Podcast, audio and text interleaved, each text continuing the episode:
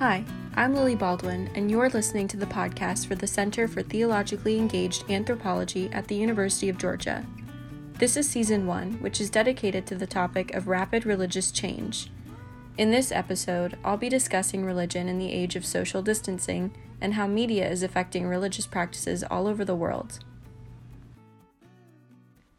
As a journalism major who's just starting to get settled as an undergrad, and also a born and raised Californian suddenly transplanted into the South, I'm trying to open up my mind to new ideas and new people. I wasn't raised in a religious household, and my only memories of attending church were with friends who would take me with them after Saturday night slumber parties when we were kids. But something about religion has always interested me, specifically the community aspect. The congregating, the relationships, the traditional practices like the Eucharist that require being around other people and amidst a pandemic, I started thinking more about these communities. How are religious practices continuing during this period of quarantine when group gatherings are prohibited in order to stop the spread of disease? Is this switch to virtual church going to affect religion in the long run, and how?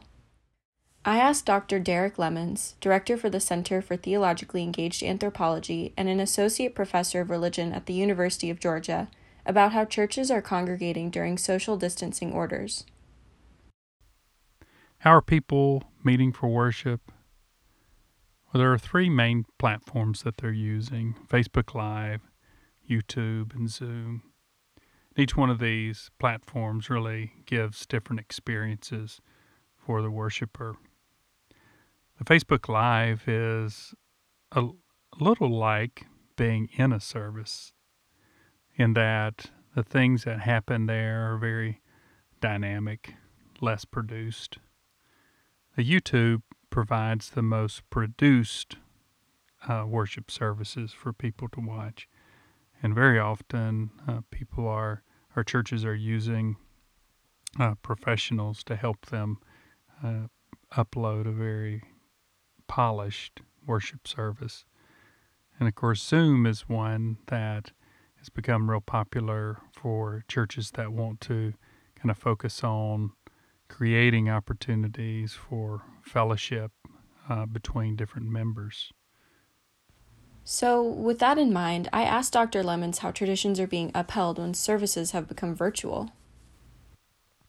Well, on one level, social media has allowed congregations to maintain what many parishioners experience during a typical worship service, especially for the first few weeks Many churches just recorded their worship services following their typical order of worship with the church's announcements, music, sermons, uh, sermon reading, etc.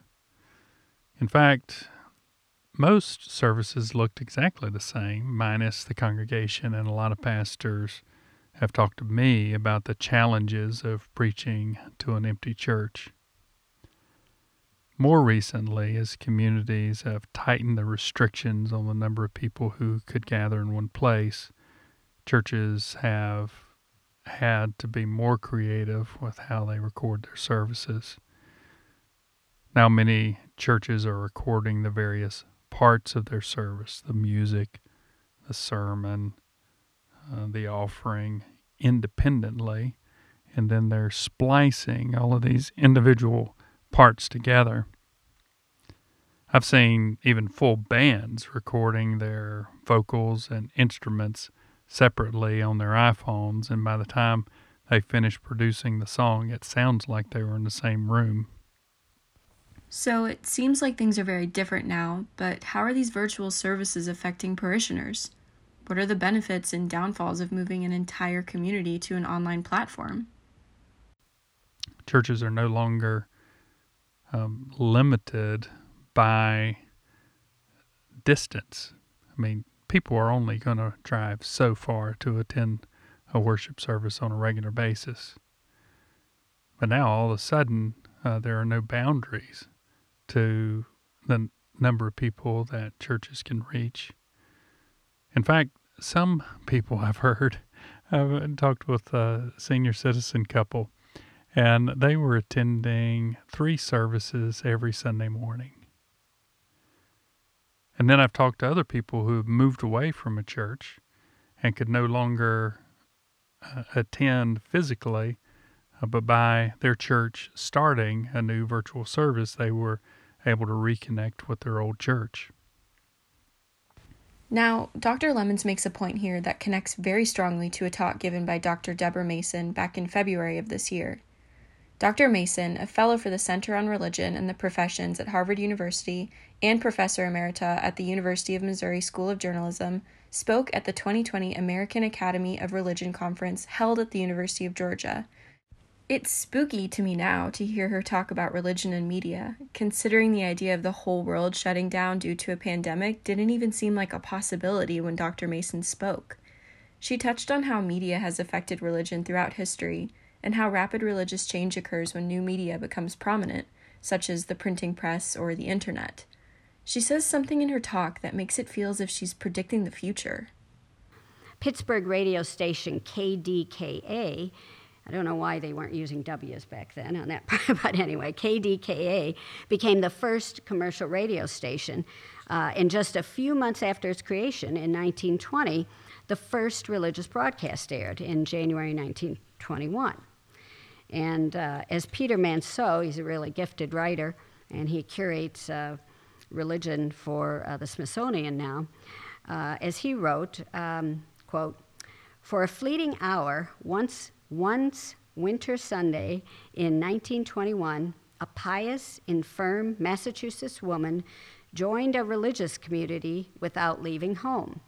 Her son had recently become a radio enthusiast, and though she had never imagined she would much have much use for his wireless receiving set, he sat her down that evening, cupped two aluminum headphones over her ears. For, for, uh, from 100 miles away in Pittsburgh Calvary Episcopal Church, a congregation had just gathered for Vespers in the presence of four microphones, arrayed to capture the sounds of the pastor, the chimes, the organ, and the choir. Then, miraculously, she heard them. A century ago, the idea of attending religious services by listening to them on the radio was brand new. And to this day, virtual services are a new experience for many people. But what this pandemic has done is provide the opportunity to attend church from afar. So even when you can't be all together, you can still practice your religion from home. Dr. Lemons points out how at home practices can be even more family oriented and interesting. What allows churches to maintain a presence while obeying shelter, sheltering in place directives there's a convenience factor here too. Many families are uh, just loving that they can go to church in their pajamas and they get to choose when the church service starts. Virtual services provide a new perspective on old worship traditions too. For example, in the community that I live in, one of the churches recorded a Maundy Thursday service. This is a service during Holy Week that commemorates the Last Supper of Jesus. And they encouraged their church members to watch this service while they were eating dinner with their families. And then at the end of the meal, they would celebrate communion as a family together. Now, this is a service that's actually celebrating a meal, uh, the Last Supper of Jesus, but yet recreating that within a church is kind of a difficult ask. But by families actually sitting around their own meals, it seems that that whole worship experience just came alive in new ways for people. The idea that church at home can provide an experience that's more individual to you and your family is something that really intrigued me.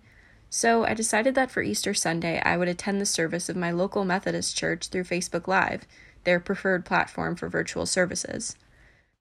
As I'm used to spending my Sunday mornings fast asleep, it felt different to be awake at 10 a.m. for a church service. I assumed the service would be rehearsed, maybe even sound like a teleprompter reading after all, how natural can church feel without the camaraderie? I thought. But as I sat in my pajamas and I drank my coffee that Easter morning, I listened to the pastor with focused ears and an open mind, and I was surprised by how much I enjoyed it.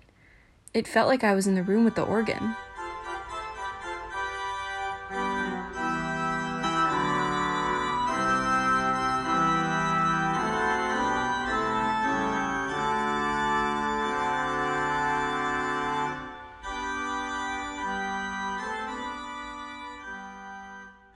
The pastor discussed online worship and how it ties back to the Easter season.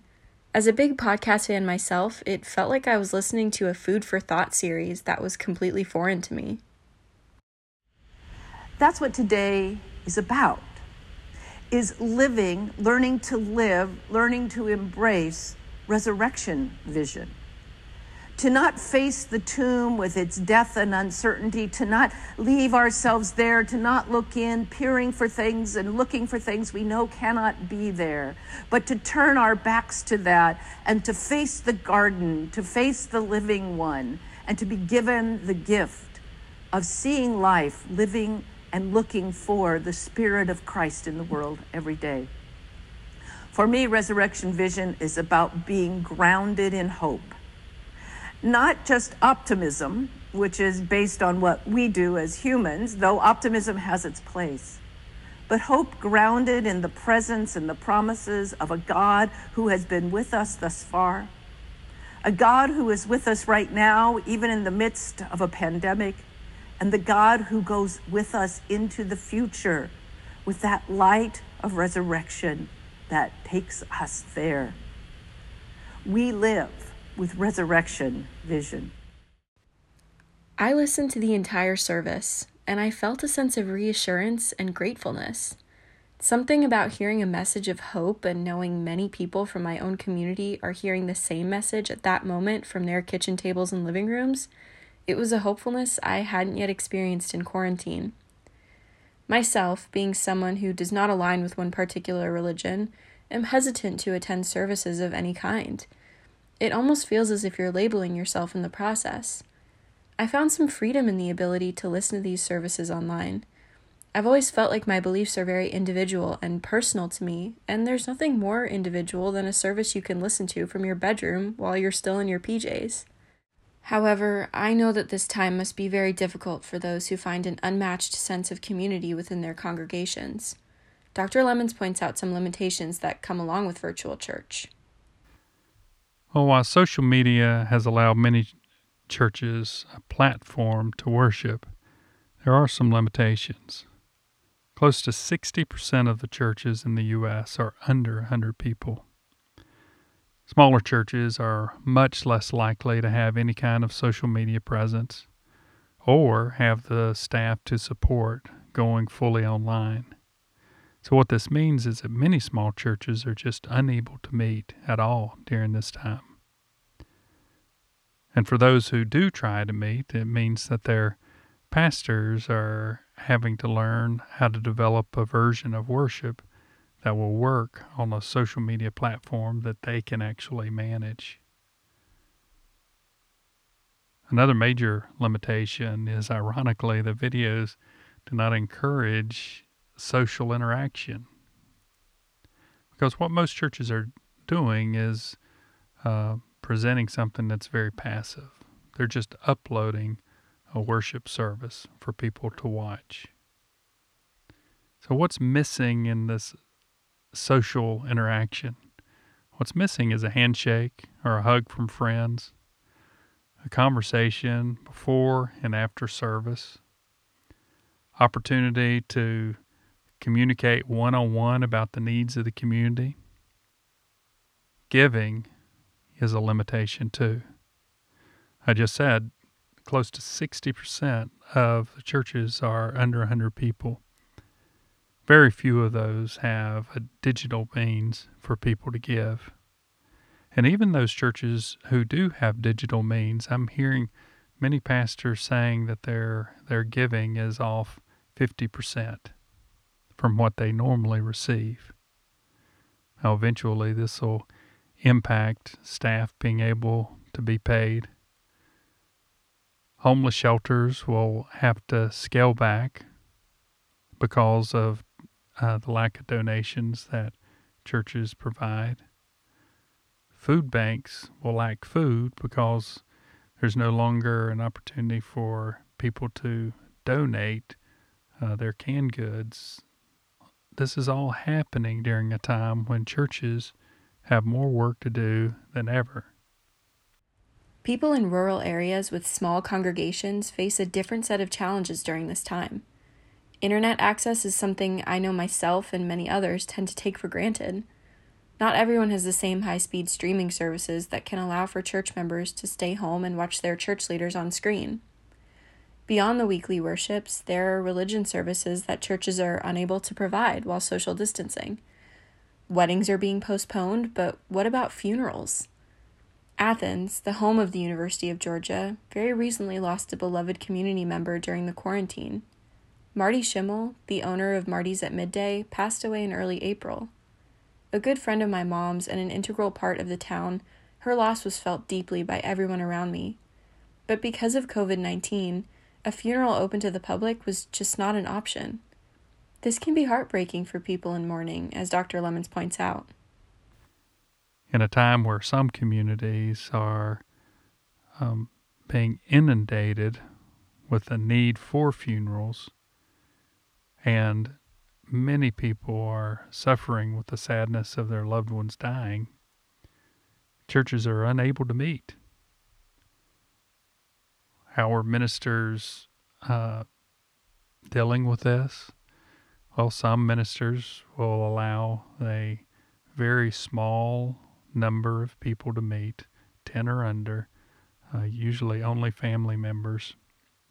And uh, then they'll stream uh, the funeral for others to see.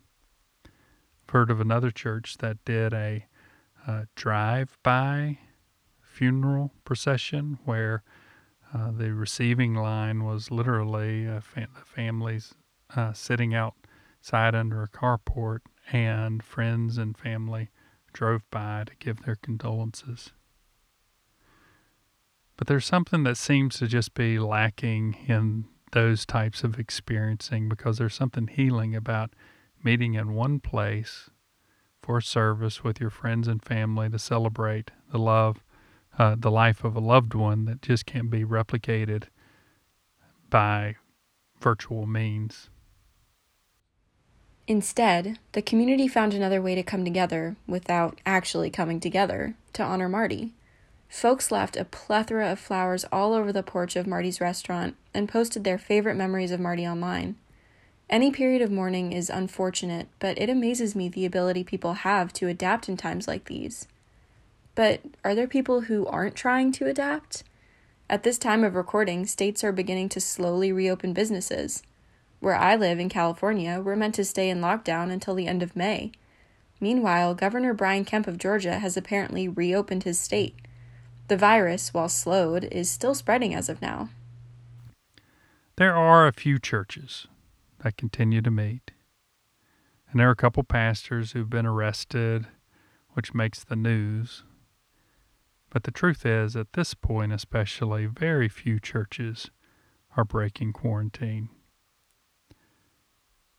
Many of the ministers are actually uh, talking on social media about the importance of them being an example, their church being an example to the community to stay in their homes, to shelter in place, and to do their best to get past this um, COVID 19 experience. So, when life does begin to go back to normal and we can gather with our loved ones without fear again, what will church look like? How will things have changed? It's impossible to know for sure, but Dr. Lemons shares some of his thoughts.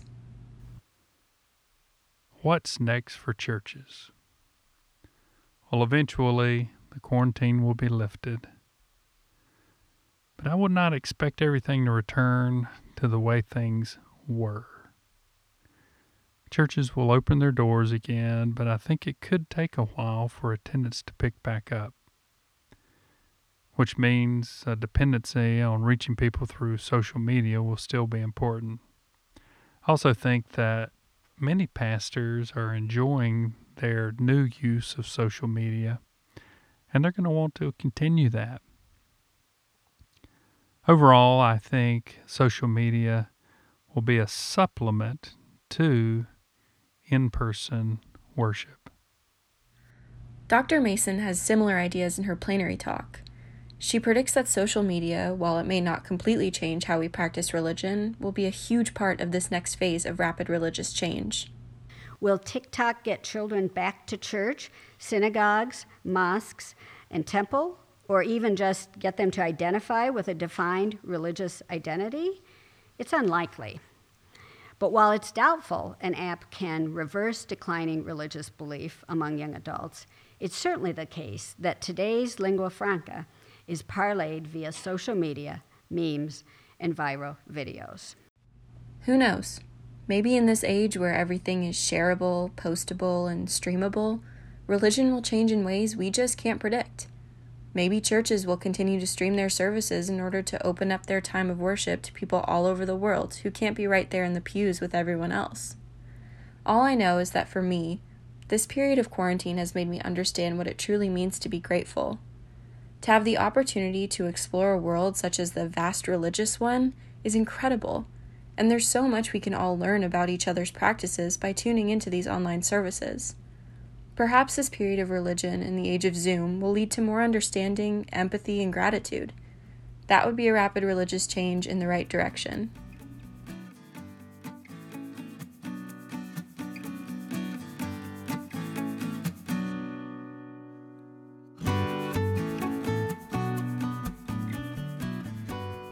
Special thanks to Dr. Derek Lemons, Dr. Debra Mason, and Mount Tamil Tamalpais United Methodist Church for contributing to this podcast. Thanks for listening. For the Center for Theologically Engaged Anthropology at the University of Georgia, I'm Lily Baldwin.